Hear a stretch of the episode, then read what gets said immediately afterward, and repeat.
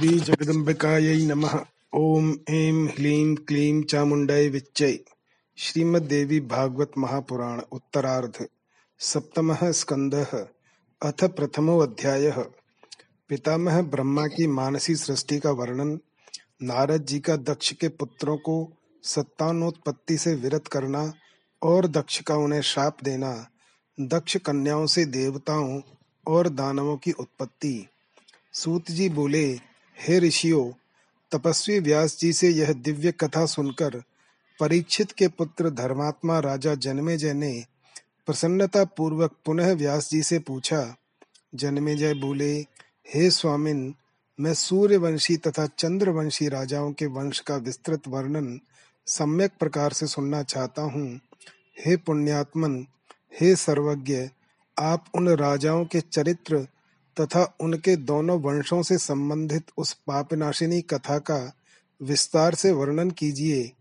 मैंने ऐसा सुना है कि वे सभी पराशक्ति जगदम्बा के महान भक्त थे। अतः देवी भक्त का चरित्र सुनने से भला कौन विमुख होना चाहेगा? राजर्षि जन्मेजय के ऐसा पूछने पर प्रसन्न मुखमंडल वाले सत्यवती नंदन मुनि व्यास ने उनसे कहा, व्यास जी बोले हे महाराज, अब मैं सूर्य वंश चंद्र वंश तथा अन्य वंशों की उत्पत्ति से संबंधित कथाओं का विस्तार पूर्वक वर्णन करता हूँ, आप सुनिए। भगवान विष्णु के नाभि कमल से चार मुख वाले ब्रह्मा जी उत्पन्न हुए।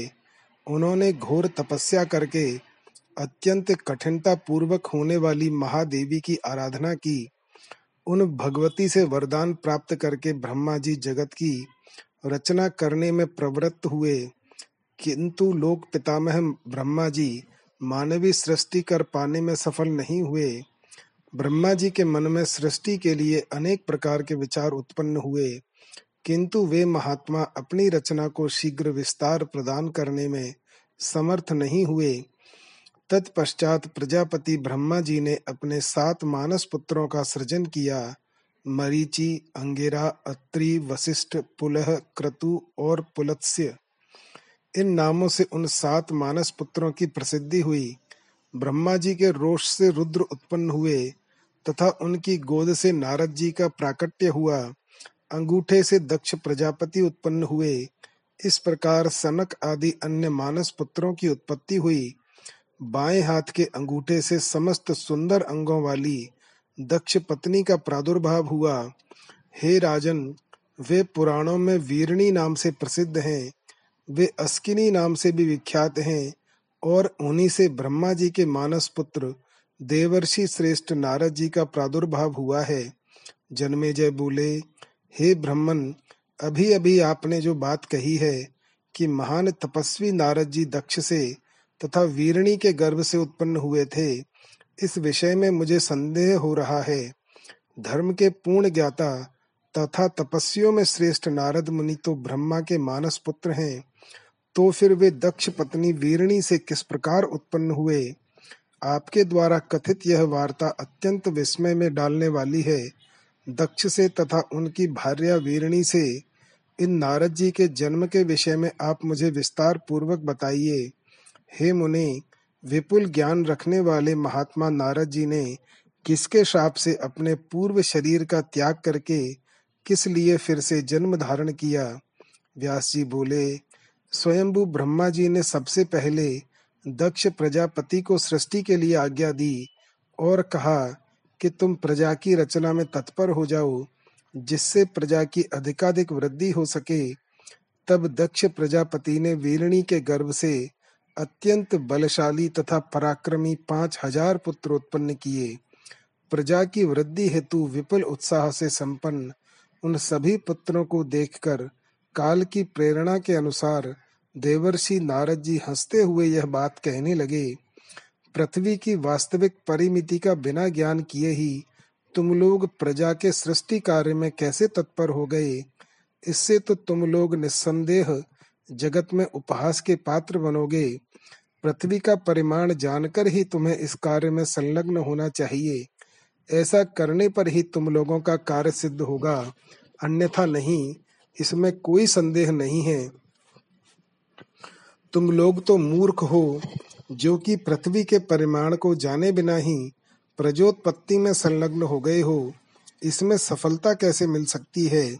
व्यास जी बोले, नारद जी के इस प्रकार कहने पर देव योग से दक्ष पुत्र हर यश्व परस्पर कहने लगे कि मुनि ने तो ठीक ही कहा है, अब हम लोग पृथ्वी का परिमाण जान लेने के पश्चात ही सुख पूर्वक प्रजा की सृष्टि करेंगे। ऐसा विचार करके वे सभी पृथ्वी का विस्तार जानने के लिए चल पड़े।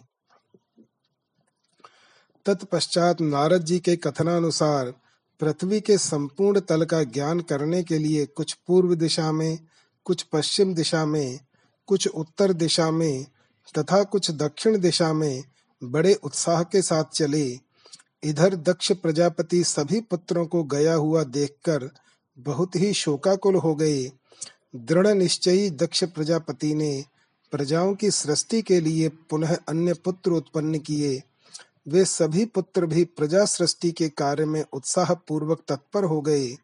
उन्हें देखकर नारद मुनि ने पूर्व की भांति वही बात उनसे भी कही, तुम लोग बड़े ही मूर्ख हो। अरे, पृथ्वी के वास्तविक परिमाण का ज्ञान किए बिना ही तुम लोग प्रजा की सृष्टि करने में किस कारण से संलग्न हो गए हो? मुनि की वाणी सुनकर तथा उसे सत्य मानकर वे भी भ्रमित हो गए। वे सभी पुत्र उसी प्रकार भूमंडल का विस्तार जानने के लिए चल पड़े जिस प्रकार उनके भाई लोग पहले चले गए थे। उन पुत्रों को वहाँ से प्रस्थित देखकर दक्ष अत्यंत कुपित हो, उठे और पुत्र शोक जन्य कोप से उन्होंने नारद जी को शाप दे दिया। दक्ष बोले हे नारद, जिस प्रकार तुमने मेरे पुत्रों को नष्ट किया है, उसी प्रकार तुम भी नाश को प्राप्त हो जाओ। हे दुर्बुद्धे, तुमने मेरे पुत्रों को भ्रष्ट किया है। अतएव इस पाप के परिणाम स्वरूप तुम्हें गर्भ में वास करना होगा और मेरा पुत्र बनना होगा। इस प्रकार शाप के प्रभाव से मुनि नारद, वीरणी के गर्भ से उत्पन्न हुए। तदनंतर दक्ष ने वीरणी के गर्भ से साठ कन्याओं को उत्पन्न किया। ऐसा हमने सुना है। पुत्रों का शोक त्याग कर परम धर्मनिष्ठ दक्ष प्रजापति ने उन कन्याओं में से तेरह कन्याएँ महात्मा कश्यप को अर्पित कर दी। हे पृथ्वी पते उनमें से दस कन्याएँ धर्म को, सत्ताईस चंद्रमा को, दो भृगु मुनि को, चार अरिष्ट नेमी को, दो अंगिरा ऋषि को तथा शेष दो को पुनः अंगिरा ऋषि को ही सौंप दिया। उन्हीं कन्याओं के पुत्र तथा पौत्र, देवता एवं दानव के रूप में उत्पन्न हुए। वे महान बलशाली तथा आपस में विरोध भाव रखते थे। एक दूसरे के विरोधी तथा परस्पर राग द्वेष की भावना रखने वाले, वे सभी पराक्रमी देवता तथा दानव अत्यंत मायावी थे तथा सदा मोह से ग्रस्त रहते थे। इति श्रीमद्देवी भागवते महापुराणे अष्टादश सहस्रयाम संगीतायाम सप्तम स्कंधे सोम सूर्य वंश वर्णनम दक्ष प्रजापति वर्णनम नाम प्रथमो अध्याय, अथ द्वितीय अध्याय सूर्य वंश के वर्णन के प्रसंग में सुकन्या की कथा। जन्मेजय बोले, हे महाभाग, आप मुझसे राजाओं के वंश का विस्तार पूर्वक वर्णन कीजिए और विशेष रूप से सूर्य वंश में उत्पन्न धर्मज्ञ राजाओं के वंश के विषय में बताइए। व्यास जी बोले, हे भारत, ऋषि श्रेष्ठ नारद जी से पूर्व काल में जैसा मैंने सुना है, उसी के अनुसार सूर्य वंश का विस्तृत वर्णन करूँगा। आप सुनिए, एक समय की बात है, श्रीमान नारद मुनि स्वेच्छा पूर्वक विचरण करते हुए सरस्वती नदी के पावन तट पर पवित्र आश्रम में पधारे। मैं सिर झुकाकर उनके चरणों में प्रणाम करके उनके सामने स्थित हो गया। तत्पश्चात बैठने के लिए आसन प्रदान करके मैंने आदर पूर्वक उनकी पूजा की। उनकी विधिवत पूजा करके मैंने उनसे यह वचन कहा, हे मुनिवर, आप पूजनीय के आगमन से मैं पवित्र हो गया। हे सर्वज्ञ, इन सातवें मनु के वंश में जो विख्यात राजा गण हो चुके हैं उन राजाओं के चरित्र से संबंधित कथा कहिए। उन राजाओं की उत्पत्ति अनुपम है और उनका चरित्र अत्यंत अद्भुत है। अतएव हे ब्रह्मन, मैं विस्तार के साथ सूर्य वंश का वर्णन सुनने का इच्छुक हूँ। हे मुनि श्रेष्ठ संक्षिप्त या विस्तृत, जिस किसी भी रूप में आप मुझसे इसका वर्णन कीजिए। हे राजन मेरे ऐसा पूछने पर परमार्थ के ज्ञाता नारद जी हँसते हुए मुझे संबोधित करके प्रेम पूर्वक प्रसन्नता के साथ कहने लगे, नारद जी बोले, हे सत्यवती तनय, राजाओं के अत्युत्तम वंश के विषय में सुनिए। कानों को सुख प्रदान करने वाला यह वंश अत्यंत पवित्र और धर्म ज्ञान आदि से समन्वित है। सर्वप्रथम जगत सृष्टा ब्रह्मा जी, भगवान विष्णु के नाभि कमल से प्रकट हुए। ऐसा उनके विषय में पुराणों में प्रसिद्ध है। संपूर्ण जगत के कर्ता स्वयंभू ब्रह्मा जी सर्वज्ञ तथा सर्वशक्ति संपन्न है। सृष्टि करने की अभिलाषा वाले उन विश्वात्मा ब्रह्मा जी ने पहले देवी शिवा का ध्यान करके दस हज़ार वर्षों तक तपस्या की और उनसे महान शक्ति प्राप्त करके शुभ लक्षणों वाले मानस पुत्र उत्पन्न किए। उन मानस पुत्रों में सर्वप्रथम मरीचि उत्पन्न हुए। जो सृष्टि कार्य में प्रवृत्त हुए, उन मरीचि के प्रथम परम प्रसिद्ध तथा सर्वमान्य पुत्र कश्यप जी हुए, दक्ष प्रजापति की तेरह कन्याएँ उन्हीं की भार्याएँ थीं। देवता, दैत्य, यक्ष, सर्प, पशु और पक्षी सबके सब उन्हीं से उत्पन्न हुए, अतएव यह सृष्टि काश्यपी है।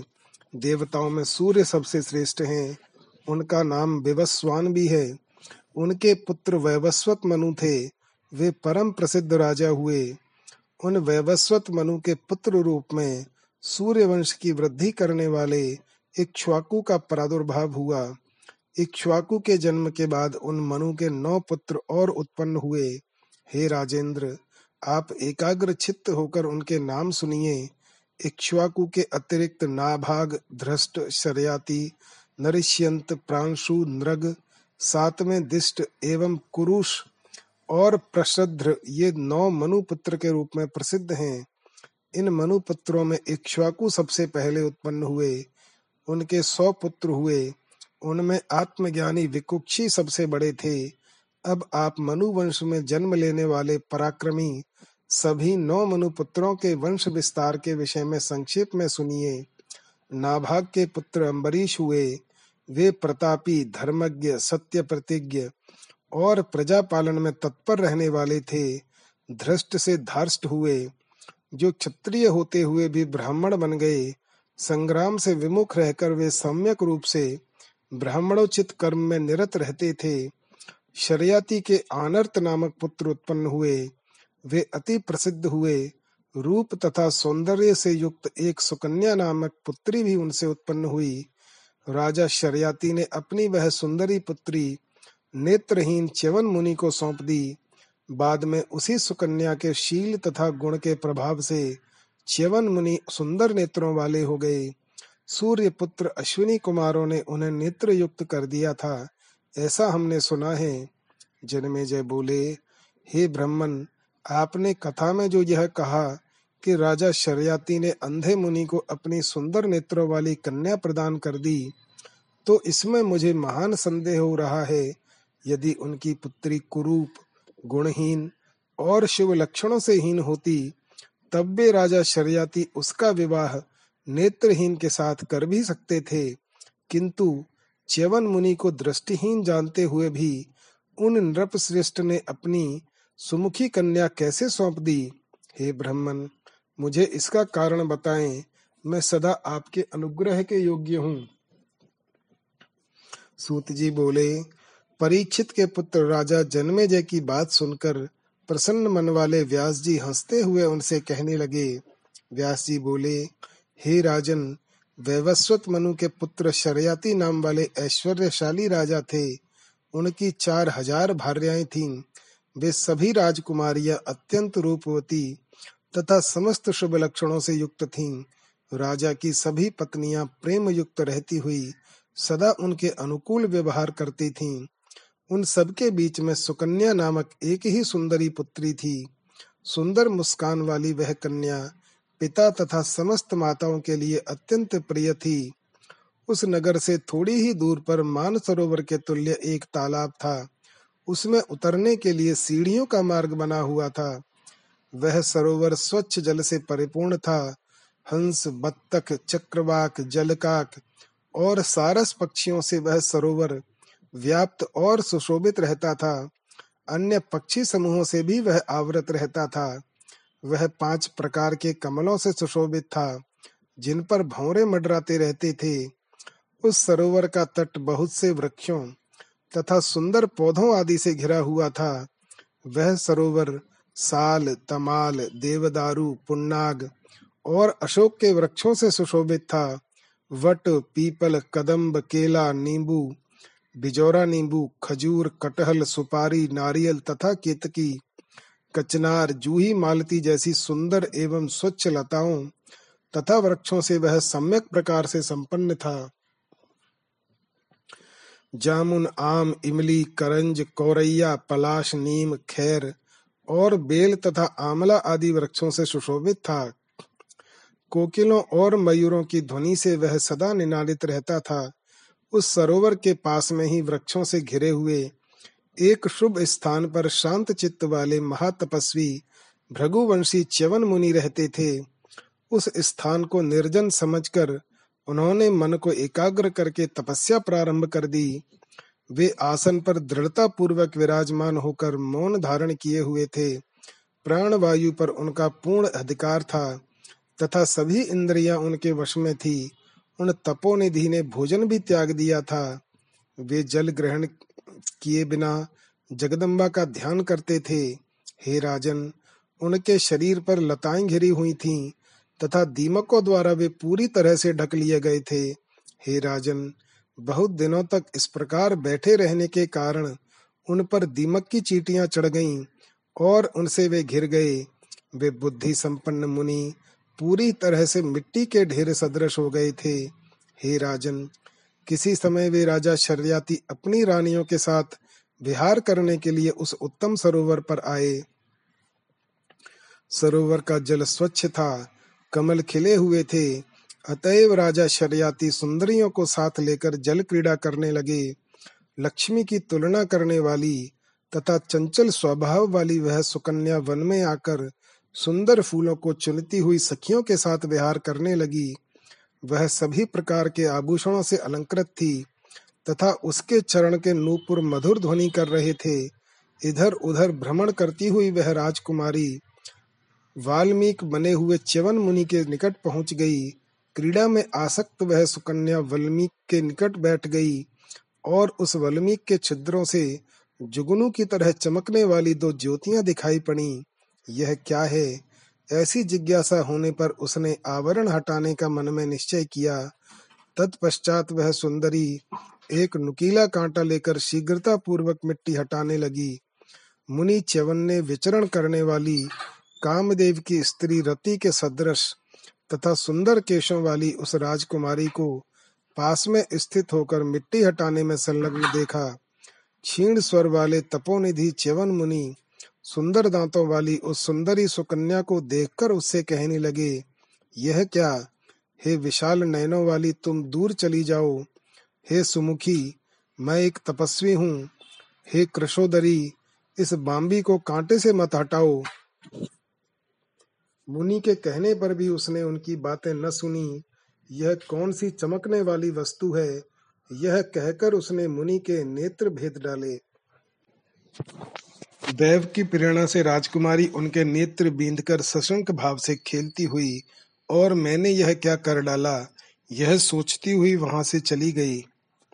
नेत्रों के बिंद जाने से महर्षि को क्रोध हुआ, और अत्यधिक वेदना से पीड़ित होने के कारण वे बहुत दुखित हुए।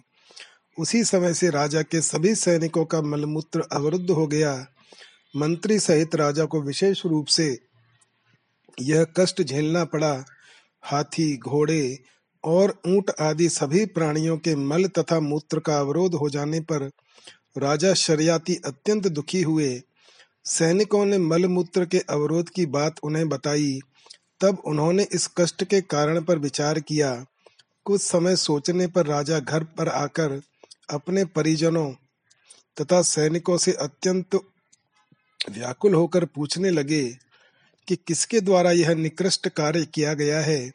उस सरोवर के पश्चिम तट वाले वन में महान तपस्वी च्यवन मुनि कठिन तपस्या कर रहे हैं। अग्नि के समान तेजस्वी उन तपस्वी के प्रति किसी ने कोई अपकार अवश्य ही किया है। इसीलिए हम सबको ऐसा कष्ट हुआ है। यह निश्चित है। महातपस्वी वृद्ध तथा श्रेष्ठ भृगुनंदन महात्मा च्यवन का अवश्य ही किसी ने अनिष्ट कर दिया है, ऐसा मैं मानता हूँ। यह अनिष्ट जान में किया गया हो अथवा अनजान में, उसका नियत फल तो भोगना ही पड़ेगा। न जाने किन दुष्टों ने उन तपस्वी का अपमान किया है। राजा के ऐसा पूछने पर दुख से व्याकुल हुए सैनिकों ने उनसे कहा, हम लोगों के द्वारा मन वाणी कर्म से मुनि का कुछ भी अपकार हुआ हो, इसे हम लोग नहीं जानते। इति श्रीमद्देवी भागवते महापुराणे अष्टादश सहस्रयाम संगीतायाम सप्तम स्कंधे शर्याति राजवर्णनम नाम द्वितीयो अध्याय। अथ तृतीयो अध्याय, सुकन्या का च्यवन मुनि के साथ विवाह। व्यास जी बोले, हे राजन, इस घटना से अत्यंत चिंतित राजा शर्याति ने उन सबसे पूछने के पश्चात शांति तथा उग्रता पूर्वक भी अपने बंधुजनों से पूछा, समस्त प्रजाजन और अपने पिता को अत्यंत दुखी देखकर तथा अपने द्वारा उन छिद्रों में कांटा चुभाने की बात को सोचकर उस सुकन्या ने यह कहा, हे पिताजी, वन में खेलती हुई मैंने लताओं से घिरा हुआ दो छिद्रों वाला एक विशाल वल्मीक देखा। उन छिद्रों में से जुगनू की भांति तीव्र प्रकाशमान दो ज्योतियाँ मैंने देखी। तब हे महाराज, जुगनू की शंका करके मैंने उन छिद्रों में सुई चुबो दी। हे पिताजी, उस समय मैंने देखा कि वह सुई जल से भीग गई थी और वल्मीक में से हा हा की मंद मंद ध्वनि मुझे सुनाई पड़ी। हे राजन, तब मैं आश्चर्य में पड़ गई कि यह क्या हो गया। मैं इस शंका से ग्रस्त हो गई कि न जाने मेरे द्वारा उस वल्मीक के मध्य में कौन सी वस्तु बिंद गई। सुकन्या का यह मधुर वचन सुनकर राजा शर्याति इस कृत्य को मुनि का अपमान समझकर शीघ्रता पूर्वक उस वल्मीक के पास जा पहुँचे। वहाँ उन्होंने महान कष्ट में पड़े हुए परम तपस्वी मुनि च्यवन मुनि को देखा। तत्पश्चात उन्होंने मुनि के शरीर पर जमी हुई विशाल वल्मीक यानी बांबी को हटाया।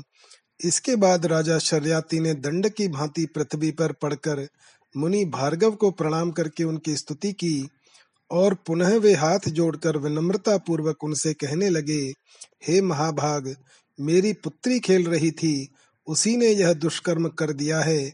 हे ब्रह्मन, उस बालिका के द्वारा अनजान में किए गए इस अपराध को आप क्षमा कर दें। मुनि क्रोध शून्य होते हैं, ऐसा मैंने सुना है। अतएव आप इस समय बालिका का अपराध क्षमा कर दीजिए। व्यास जी बोले, उनकी बात सुनकर च्यवन मुनि नम्रता पूर्वक खड़े उन राजा को अत्यंत दुखित जानकर उनसे कहने लगे। च्यवन बोले, हे राजन, मैं कभी भी लेश मात्र क्रोध नहीं करता। आपकी पुत्री के द्वारा मुझे पीड़ा पहुँचाए जाने पर भी मैंने अभी तक आपको शाप नहीं दिया है। हे महीपते, इस समय मुझ निरपराध के नेत्रों में पीड़ा उत्पन्न हो रही है। मैं जानता हूँ कि इसी पाप कर्म के कारण आप कष्ट में पड़ गए हैं। भगवती के भक्त के प्रति घोर अपराध करके कौन सा व्यक्ति सुख पा सकता है? चाहे साक्षात शंकर ही उसके रक्षक क्यों न हो। हे महीपाल, मैं क्या करूँ? मैं अंधा हो गया हूँ, और बुढ़ापे ने मुझे घेर रखा है। हे राजन, अब मुझ अंधे की सेवा कौन करेगा? राजा बोले हे मुनि श्रेष्ठ, मेरे बहुत से सेवक दिन रात आपकी सेवा करेंगे। आप अपराध क्षमा करें, क्योंकि तपस्वी लोग अत्यंत अल्प क्रोध वाले होते हैं। च्यवन बोले, हे राजन, मैं अंधा हूँ। अतः अकेले रहकर मैं तप करने में कैसे समर्थ हो सकता हूँ? क्या आपके वे सेवक सम्यक रूप से मेरा प्रिय कार्य कर सकेंगे?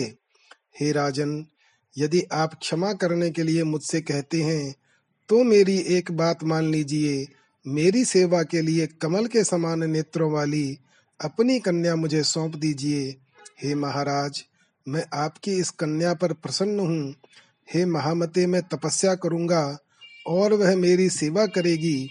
हे राजन, ऐसा करने पर मुझे सुख मिलेगा और आपका भी कल्याण होगा। मेरे प्रसन्न हो जाने पर आपके सैनिकों को भी सुख प्राप्त होगा। इसमें संदेह नहीं है। हे भूप, मन में यह विचार करके आप कन्यादान कर दीजिए। इसमें आपको कुछ भी दोष नहीं लगेगा। क्योंकि मैं एक संयमशील तपस्वी हूँ। व्यास जी बोले, हे भारत, मुनि की बात सुनकर राजा शर्याती घोर चिंता में पड़ गए। दूँगा या नहीं दूँगा, कुछ भी उन्होंने नहीं कहा। वे सोचने लगे कि देव कन्या के तुल्य अपनी यह पुत्री, इस अंधे कुरूप तथा बूढ़े मुनि को देकर मैं कैसे सुखी रह सकता हूँ? ऐसा अल्प बुद्धि तथा पापी कौन होगा, जो शुभ तथा अशुभ का ज्ञान रखते हुए भी अपने सुख के लिए अपनी ही कन्या के सांसारिक सुख को नष्ट कर देगा? अंधे तथा वृद्ध च्यवन मुनि को पति रूप में प्राप्त करके सुंदर बोहों वाली तथा काम बाण से व्यथित वह कन्या उनके साथ किस प्रकार अपना जीवन व्यतीत करेगी? अपने अनुकूल पति पाकर भी यौवनावस्था में किसी स्त्री के द्वारा और वह भी विशेष रूप से रूप संपन्न स्त्री के द्वारा काम को जीतना अत्यंत कठिन है तो फिर इस वृद्ध तथा नेत्रहीन पति को पाकर उसकी क्या स्थिति होगी? तपस्वी गौतम ऋषि को पति रूप में प्राप्त करके रूप तथा यौवन से युक्त सुंदरी अहल्या इंद्र के द्वारा शीघ्र ही ठगली गई थी और बाद में इसे धर्म विरुद्ध जानकर उसके पति गौतम ने शाप दे दिया था। अतएव मुझे कष्ट भले ही मिले, किंतु मैं मुनि को अपनी पुत्री सुकन्या नहीं दूँगा। ऐसा विचार करके राजा शर्याती संतप्त मन से अपने घर चले गए। और अत्यंत विषादग्रस्त होकर उन्होंने मंत्रियों को बुलाकर उनसे मंत्रणा की। हे मंत्रियों, आप लोग बताइए कि मैं इस समय क्या करूँ? अपनी पुत्री मुनि को सौंप दूँ अथवा स्वयं दुख भोगूं? अब आप ला आप लोग मिलकर इस पर सम्यक विचार कीजिए कि मेरा हित किस प्रकार होगा? मंत्रीगण बोले, हे महाराज, इस विषम संकट की स्थिति में हम आपसे क्या कहें? यह अत्यंत लावण्यमयी सुकन्या इस अभागे को देना कैसे उचित होगा? व्यास जी बोले, हे राजन, तब अपने पिता तथा मंत्रियों को चिंता से आकुल देखकर सुकन्या उनका अभिप्राय समझ गई और मुस्कुराकर बोली, हे पिताजी, आज आप चिंता से व्याकुल इंद्रियों वाले किस लिए हैं?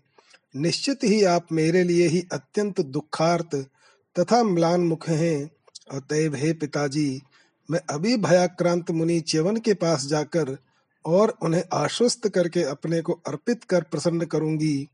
इस प्रकार सुकन्या ने जो बात कही, उसे सुनकर प्रसन्न मन वाले राजा शर्याती ने सचिवों के समक्ष उससे कहा, हे पुत्री, तुम अबला हो। अतएव वृद्धता से ग्रस्त उस अंधे तथा विशेष रूप से क्रोधी मुनि की सेवा उस वन में कैसे कर पाओगी? मैं इस प्रकार के रूप से युक्त तथा रति के तुल्य सुंदर कन्या को वार्धक्य से ग्रस्त शरीर वाले अंधे मुनि को अपने सुख के लिए भला कैसे दे दूँ? पिता को चाहिए कि वह अपनी पुत्री समान अवस्था, जाति तथा सामर्थ्य वाले और धन धान्य से संपन्न व्यक्ति को सौंपे, किंतु धनहीन को कभी भी नहीं सौंपे। हे विशाल नयनों वाली पुत्री, कहा तो तुम ऐसी रूपवती और कहा वन में रहने वाला वह वृद्ध मुनि ऐसी स्थिति में मैं अपनी पुत्री को उस अयोग्य को भला कैसे अर्पित करूँ? हे मनोहरे, हे कमल पत्र के समान नेत्रों वाली छोटी सी पर्ण कुटी में जो सदा निवास करता है, ऐसे वर के साथ तुम्हारे विवाह की कल्पना भी मैं कैसे कर सकता हूँ? मेरी तथा मेरे सैनिकों की मृत्यु हो जाए, यह तो मेरे लिए उत्तम है। किंतु हे पिक भाषिणी तुम्हें एक अंधे को सौंप देना मुझे अच्छा नहीं लग रहा है। होनहार तो होकर ही रहता है, किंतु मैं अपने धर्म का त्याग नहीं करूँगा। और हे सुश्रोणी, तुम निश्चिंत रहो, मैं तुम्हें उस अंधे मुनि को कभी भी नहीं सौंप सकता।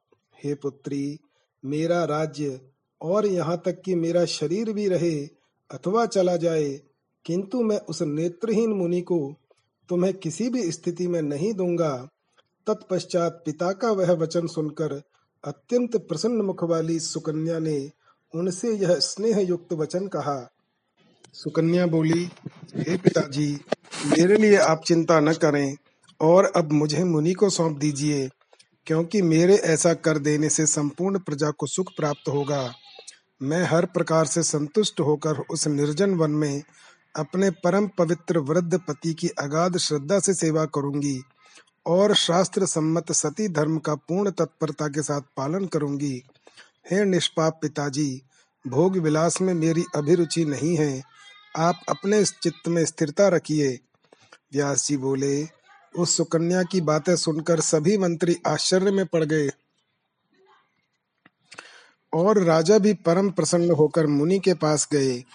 वहाँ पहुंचकर उन तपोनिधि को सिर झुकाकर प्रणाम करके राजा ने कहा, हे स्वामिन हे प्रभु, मेरी इस पुत्री को आप अपनी सेवा के लिए विधि पूर्वक स्वीकार कीजिए।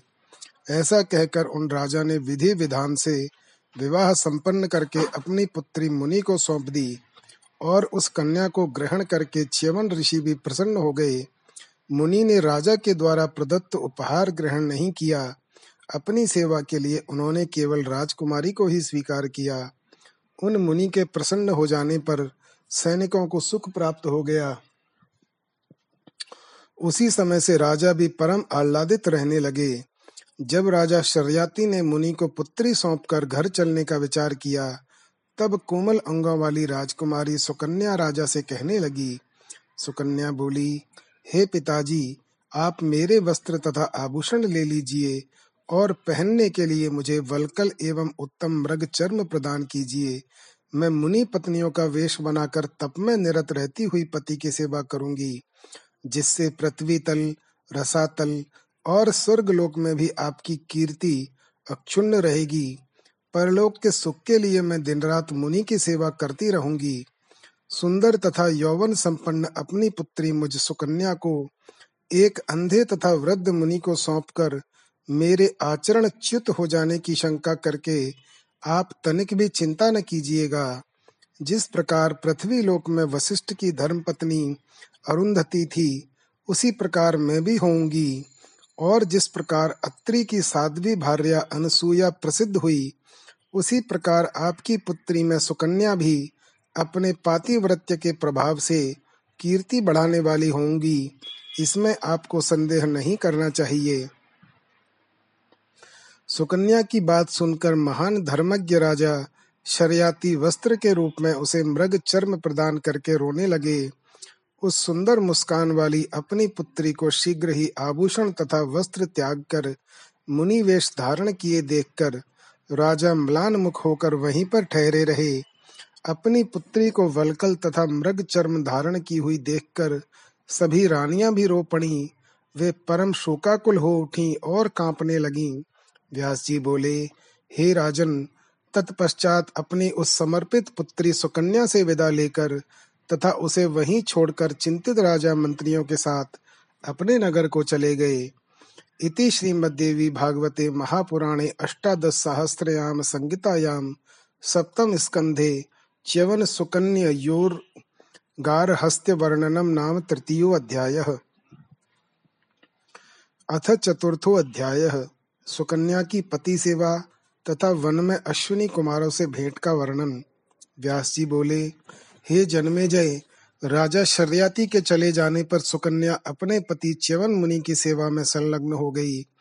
धर्म परायण वह उस आश्रम में अग्नियों की सेवा में सदा निरत रहने लगी।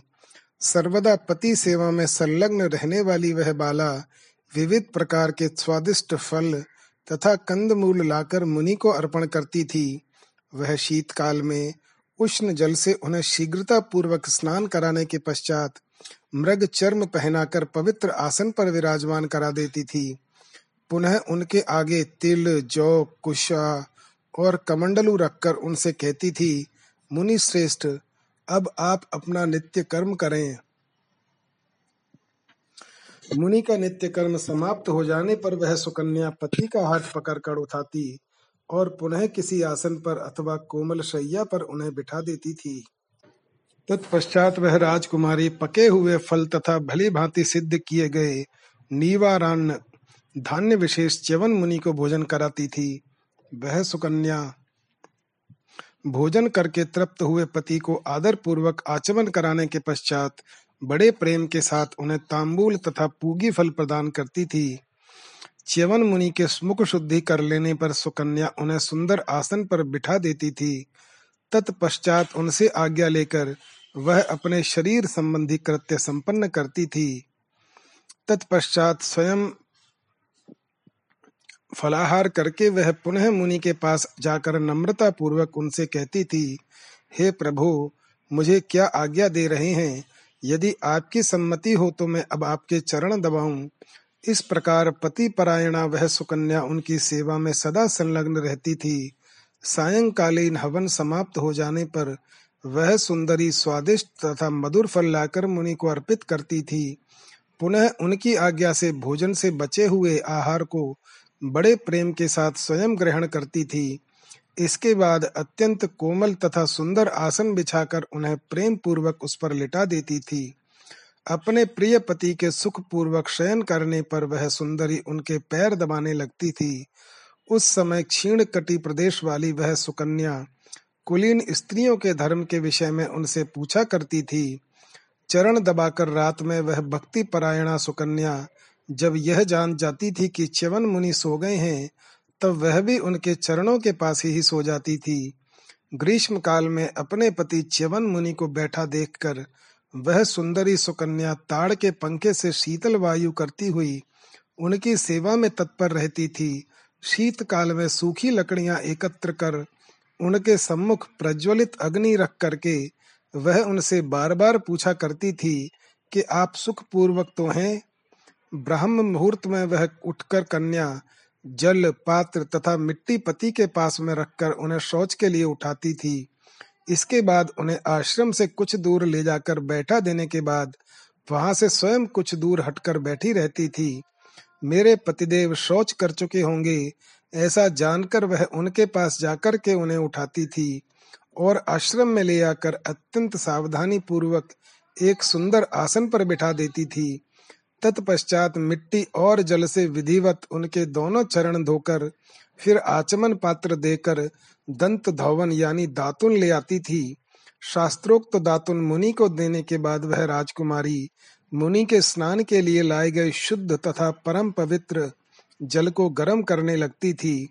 तत्पश्चात उस जल को ले आकर प्रेम पूर्वक उनसे पूछती थी, हे ब्राह्मण, आप क्या आज्ञा दे रहे हैं? आपने दंत धावन तो कर लिया, उष्ण जल तैयार है, अब आप मंत्रोच्चार पूर्वक स्नान कर लीजिए। हवन और प्रातःकालीन संध्या का समय उपस्थित है। आप विधि पूर्वक अग्निहोत्र करके देवताओं का पूजन कीजिए।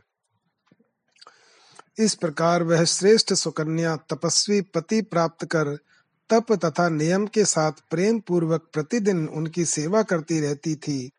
सुंदर मुख वाली वह सुकन्या अग्नि तथा अतिथियों की सेवा करती हुई प्रसन्नता पूर्वक सदा च्यवन मुनि की सेवा में तल्लीन रहती थी। किसी समय सूर्य के पुत्र दोनों अश्विनी कुमार क्रीड़ा करते हुए च्यवन मुनि के आश्रम के पास आ पहुँचे। उन अश्विनी कुमारों ने जल में स्नान करके निवृत्त हुई तथा अपने आश्रम की ओर जाती हुई उस सर्वांग सुंदरी सुकन्या को देख लिया। देव कन्या के समान कांति वाली उस सुकन्या को देखकर दोनों अश्विनी कुमार अत्यधिक मुग्ध हो गए और शीघ्र ही उसके पास पहुंचकर आदर पूर्वक कहने लगे हे वरारोहे, थोड़ी देर ठहरो। हे गजगामिनी, हम दोनों सूर्य देव के पुत्र अश्विनी कुमार तुमसे कुछ पूछने के लिए यहाँ आए हैं। हे शुचिस्मिते सच सच बताओ तुम किसकी पुत्री हो? तुम्हारे पति कौन हैं? हे चारु लोचने इस सरोवर में स्नान करने के लिए तुम अकेली ही उद्यान में क्यों आई हुई हो? हे कमल लोचने तुम तो सौंदर्य में दूसरी लक्ष्मी की भांति प्रतीत हो रही हो। हे शोभने, हम यह रहस्य जानना चाहते हैं। तुम बताओ, हे कांते, हे चंचल नयनों वाली, जब तुम्हारे ये कोमल तथा नग्न चरण कठोर भूमि पर पड़ते हैं तथा आगे की ओर बढ़ते हैं, तब ये हमारे हृदय में व्यथा उत्पन्न करते हैं। हे तनवंगी, तुम विमान पर चलने योग्य हो, तब तुम नंगे पाँव पैदल ही क्यों चल रही हो? इस वन में तुम्हारा भ्रमण क्यों हो रहा है? तुम सैकड़ों दासियों के साथ लेकर घर से क्यों नहीं निकली? हे वरानने, तुम राजपुत्री हो या अप्सरा हो, यह सच सच बता दो। तुम्हारी माता धन्य है, जिनसे तुम उत्पन्न हुई हो। तुम्हारे वे पिता भी धन्य हैं। हे अनघे, तुम्हारे पति के भाग्य के विषय में तो हम तुमसे कह ही नहीं सकते। हे सुलोचने, यहाँ की भूमि देवलोक से भी बढ़कर है। पृथ्वी तल पर पड़ता हुआ तुम्हारा चरण इसे पवित्र बना रहा है। इस वन में रहने वाले सभी मृग तथा दूसरे पक्षी जो तुम्हें देख रहे हैं, वे परम भाग्यशाली हैं। यह भूमि भी परम पवित्र हो गई है। हे सुलोचने, तुम्हारी अधिक प्रशंसा क्या करें? अब तुम सत्य बता दो कि तुम्हारे पिता कौन हैं और तुम्हारे पतिदेव कहाँ रहते हैं। उन्हें आदर पूर्वक देखने की हमारी इच्छा है।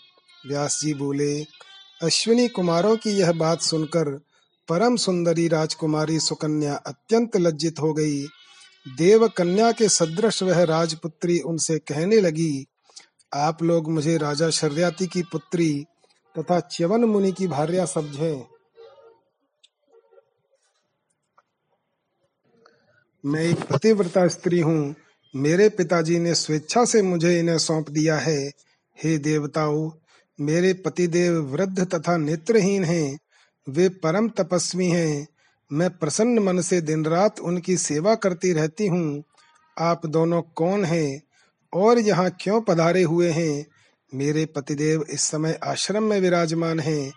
आप लोग वहाँ चलकर आश्रम को पवित्र कीजिए। हे राजन, अश्विनी कुमारों ने सुकन्या की बात सुनकर उससे कहा, हे कल्याणी तुम्हारे पिता ने तुम्हें उन तपस्वी को कैसे सौंप दिया?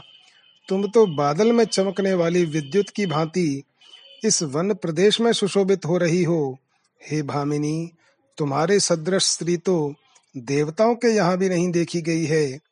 काले केश पाश वाली, तुम दिव्य वस्त्र तथा सर्वविध आभूषण धारण करने के योग्य हो। इन वलकल वस्त्रों को धारण करके तुम शोभा नहीं पा रही हो। हे रंभोरु हे विशाल नेत्रे, हे प्रिय, विधाता ने यह कैसा मूर्खतापूर्ण कृत्य किया है, जो कि तुम वार्धक्य से पीड़ित इस नेत्रहीन मुनि को पति रूप में प्राप्त करके इस वन में महान कष्ट भोग रही हो। हे नृत्य विशारदे, तुमने इन्हें व्यर्थ ही वर्ण किया। नवीन अवस्था प्राप्त करके तुम उनके साथ शोभा नहीं पा रही हो। भली भांति लक्ष्य साध करके कामदेव के द्वारा वेग पूर्वक छोड़े गए बाण किस पर गिरेंगे? तुम्हारे पति तो इस प्रकार के असमर्थ हैं। वेदाता निश्चय ही मंद बुद्धि वाले हैं। जो उन्होंने नव यवन से संपन्न तुम्हें नेत्रहीन की पत्नी बना दिया। हे विशाल लोचने, तुम इनके योग्य नहीं हो। अतः चारु लोचने, तुम किसी दूसरे को अपना पति बना लो। हे कमल लोचने ऐसे नेत्रहीन मुनि को पति रूप में पाकर तुम्हारा जीवन व्यर्थ हो गया है। हम लोग इस तरह से वन में तुम्हारे निवास करने तथा वलकल वस्त्र धारण करने को उचित नहीं मानते हैं। अतः हे प्रशस्त अंगों वाली, तुम सम्यक विचार करके हम दोनों में से किसी एक को अपना पति बना लो। हे सुलोचने, हे मानिनी, हे सुंदरी, तुम इस अंधे तथा बूढ़े मुनि की सेवा करती हुई अपने यौवन को क्यों व्यर्थ कर रही हो? भाग्य से हीन तथा पोषण भरण और रक्षा के सामर्थ्य से रहित उस मुनि की सेवा तुम क्यों कर रही हो? हे निर्दोष अंगों वाली, सभी प्रकार के सुपोप भोगों से वंचित इस मुनि को छोड़कर तुम हम दोनों में से किसी एक को स्वीकार कर लो। हे कांते, हमें वरण करके तुम इंद्र के नंदन वन में तथा कुबेर के चैत्र रथ वन में स्वेच्छा पूर्वक विहार करो। हे माननी, तुम इस अंधे तथा वृद्ध के साथ अपमानित होकर अपना जीवन कैसे बिताओगी? तुम समस्त शुभ लक्षणों से संपन्न एक राजकुमारी हो, तथा सांसारिक हाव भावों को भली भांति जानती हो। अतः तुम भाग्यहीन स्त्री की भांति इस निर्जन वन में अपना समय व्यर्थ क्यों बिता रही हो? अतः हे पिक भाषिणी हे सुमुखी हे विशाल नेत्रे, तुम अपने सुख के लिए हम दोनों में से किसी एक को स्वीकार कर लो। कृष कटी प्रदेश वाली हे राजकुमारी, तुम इस वृद्ध मुनि को शीघ्र छोड़कर हमारे साथ देव भवनों में चलकर नाना विध सुखों का भोग करो। हे सुंदर केशों वाली, हे मृगनयनी, इस निर्जन वन में एक वृद्ध के साथ रहते हुए तुम्हें कौन सा सुख है? एक तो तुम्हारी यह नई युवावस्था और उस पर भी एक अंधे की सेवा तुम्हें करनी पड़ रही है। हे राजकुमारी, क्या दुख भोगना ही तुम्हारा अभीष्ट है? हे चंद्रमुखी, तुम अत्यंत कोमल हो।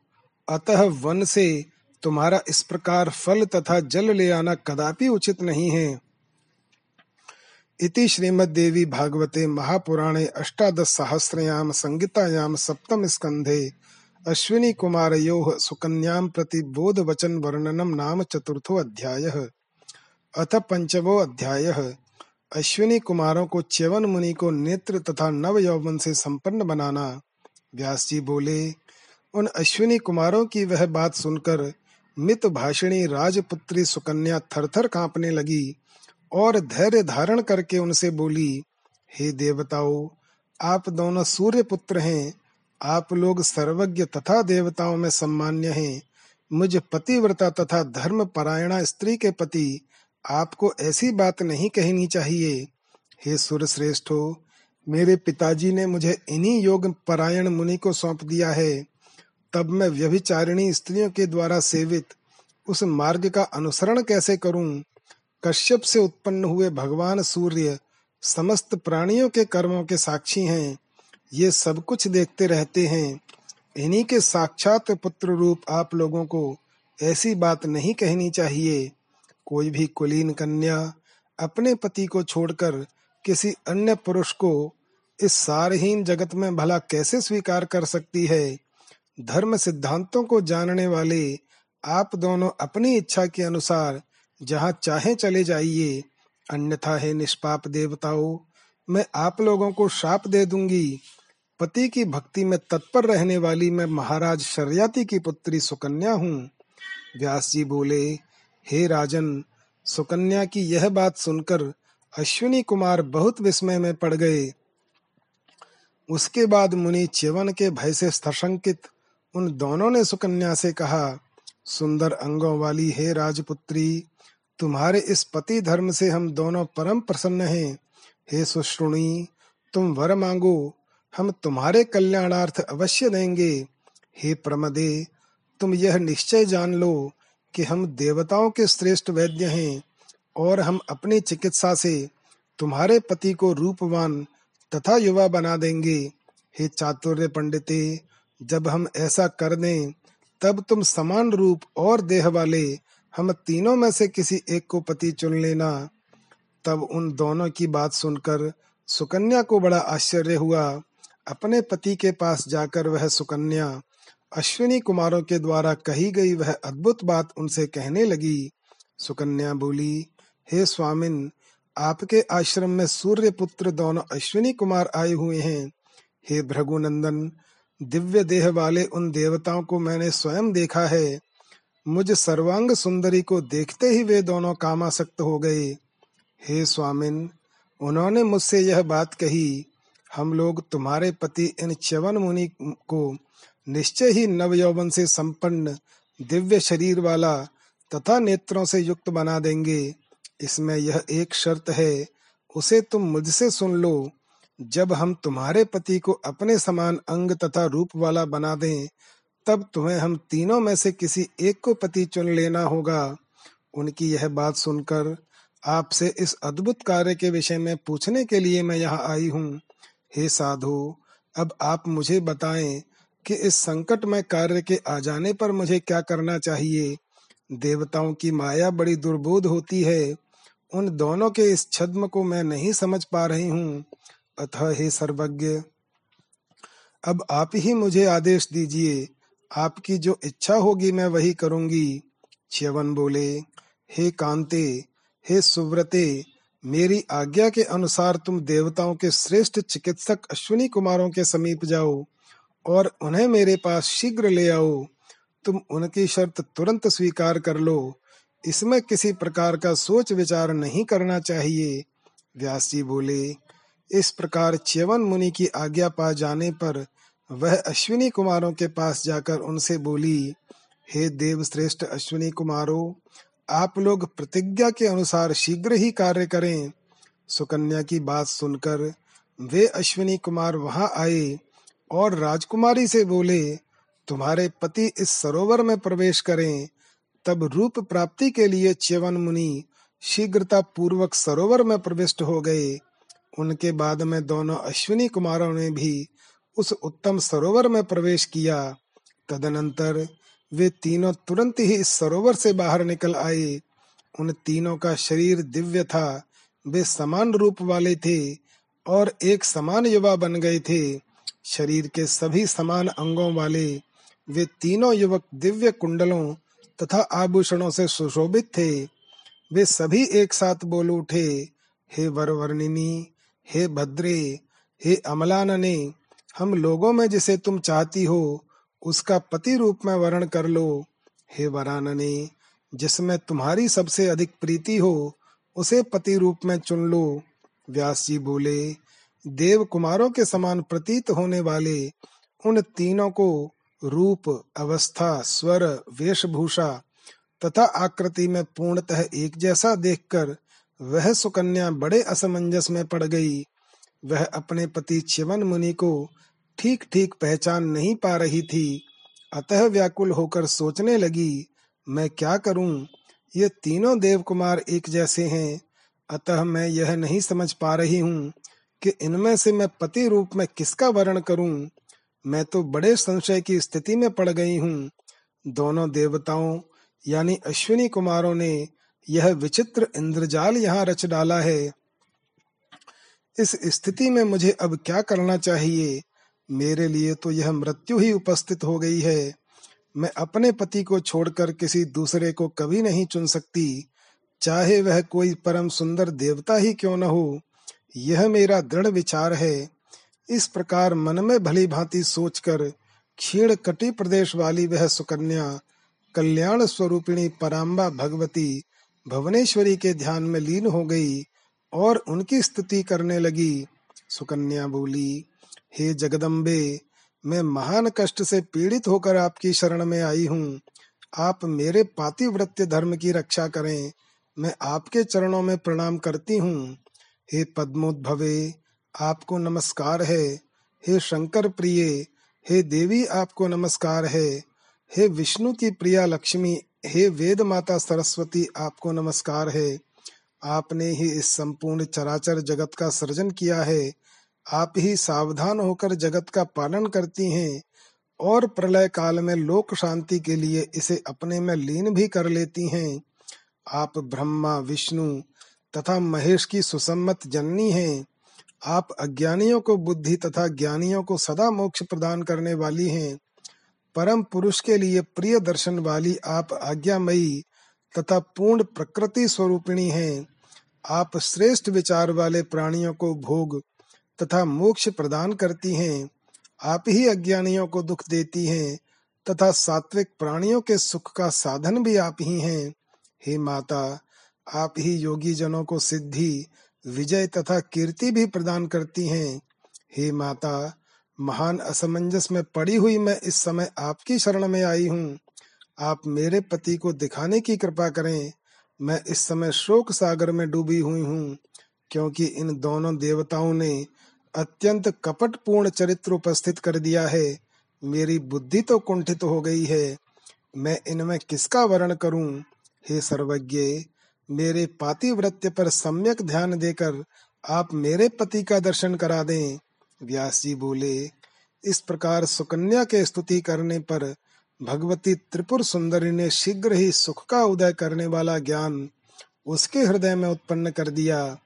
तदनंतर अपने पति को पा लेने का मन में निश्चय करके साध्वी सुकन्या ने समान रूप तथा अवस्था वाले उन तीनों पर भली भांति दृष्टिपात करके अपने पति का वर्ण कर लिया। इस प्रकार सुकन्या के द्वारा चिवन मुनि के वर्ण कर लिए जाने पर वे दोनों देवता परम संतुष्ट हुए और सती सुकन्या का सती धर्म देखकर उन्होंने उसे अति प्रसन्नता पूर्वक वर प्रदान किया। तत्पश्चात भगवती की कृपा से प्रसन्नता को प्राप्त, वे दोनों देव श्रेष्ठ अश्विनी कुमार मुनि से आज्ञा लेकर तुरंत वहाँ से प्रस्थान करने को उद्यत हो गए।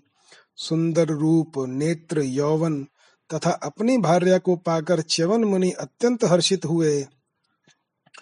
उन महातेजस्वी मुनि ने अश्विनी कुमारों से यह वचन कहा, हे देव बरो आप दोनों ने मेरा यह महान उपकार किया है। क्या कहूँ ऐसा हो जाने से इस सुंदर संसार में अब मुझे परम सुख मिल गया है। इसके पूर्व मुझे अंधे, अत्यंत वृद्ध तथा भोग सामर्थ्य से हीन पुरुष को ऐसी सुंदर केश पाश वाली भार्या पाकर भी इस वन में सदा दुखी ही दुख रहता था। आप लोगों ने मुझे नेत्र, युवावस्था तथा अद्भुत रूप प्रदान किया है। अतः मैं भी आपका कुछ उपकार करूँ। इसके लिए आपसे प्रार्थना कर रहा हूँ। हे देवताओं, जो मनुष्य उपकार करने वाले मित्र का किसी प्रकार उपकार नहीं करता, उस मनुष्य को धिक्कार है। ऐसा मनुष्य पृथ्वी लोक में अपने उपकारी मित्र अतएव हे देवेश्वरो, मुझे नूतन शरीर प्रदान करने के, आपके ऋण से मुक्ति के लिए मैं इस समय आपकी कोई अभिलषित वस्तु आपको प्रदान करना चाहता हूँ। मैं आप दोनों को वह अभीष्ट वस्तु प्रदान करूँगा। जो देवताओं तथा दानवों के लिए भी अलभ्य है। मैं आप लोगों के इस उत्तम कार्य से बहुत प्रसन्न हूँ। अब आप लोग अपना मनोरथ व्यक्त करें। च्यवन मुनि का वचन सुनकर परस्पर विचार विमर्श करके वे दोनों अश्विनी कुमार सुकन्या के साथ बैठे हुए उन मुनि श्रेष्ठ से कहने लगे, हे मुनि, पिताजी की कृपा से हमारा सारा मनोरथ पूर्ण हो चुका है। किंतु देवताओं के साथ सम्मिलित होकर सोम रस पीने की हमारी इच्छा शेष रह गई है।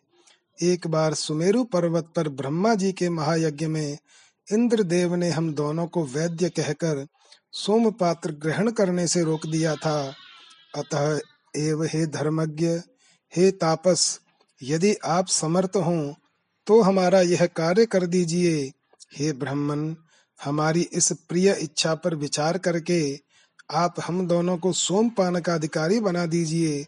सोमपान की अभिलाषा हमारे लिए अत्यंत दुर्लभ हो गई है।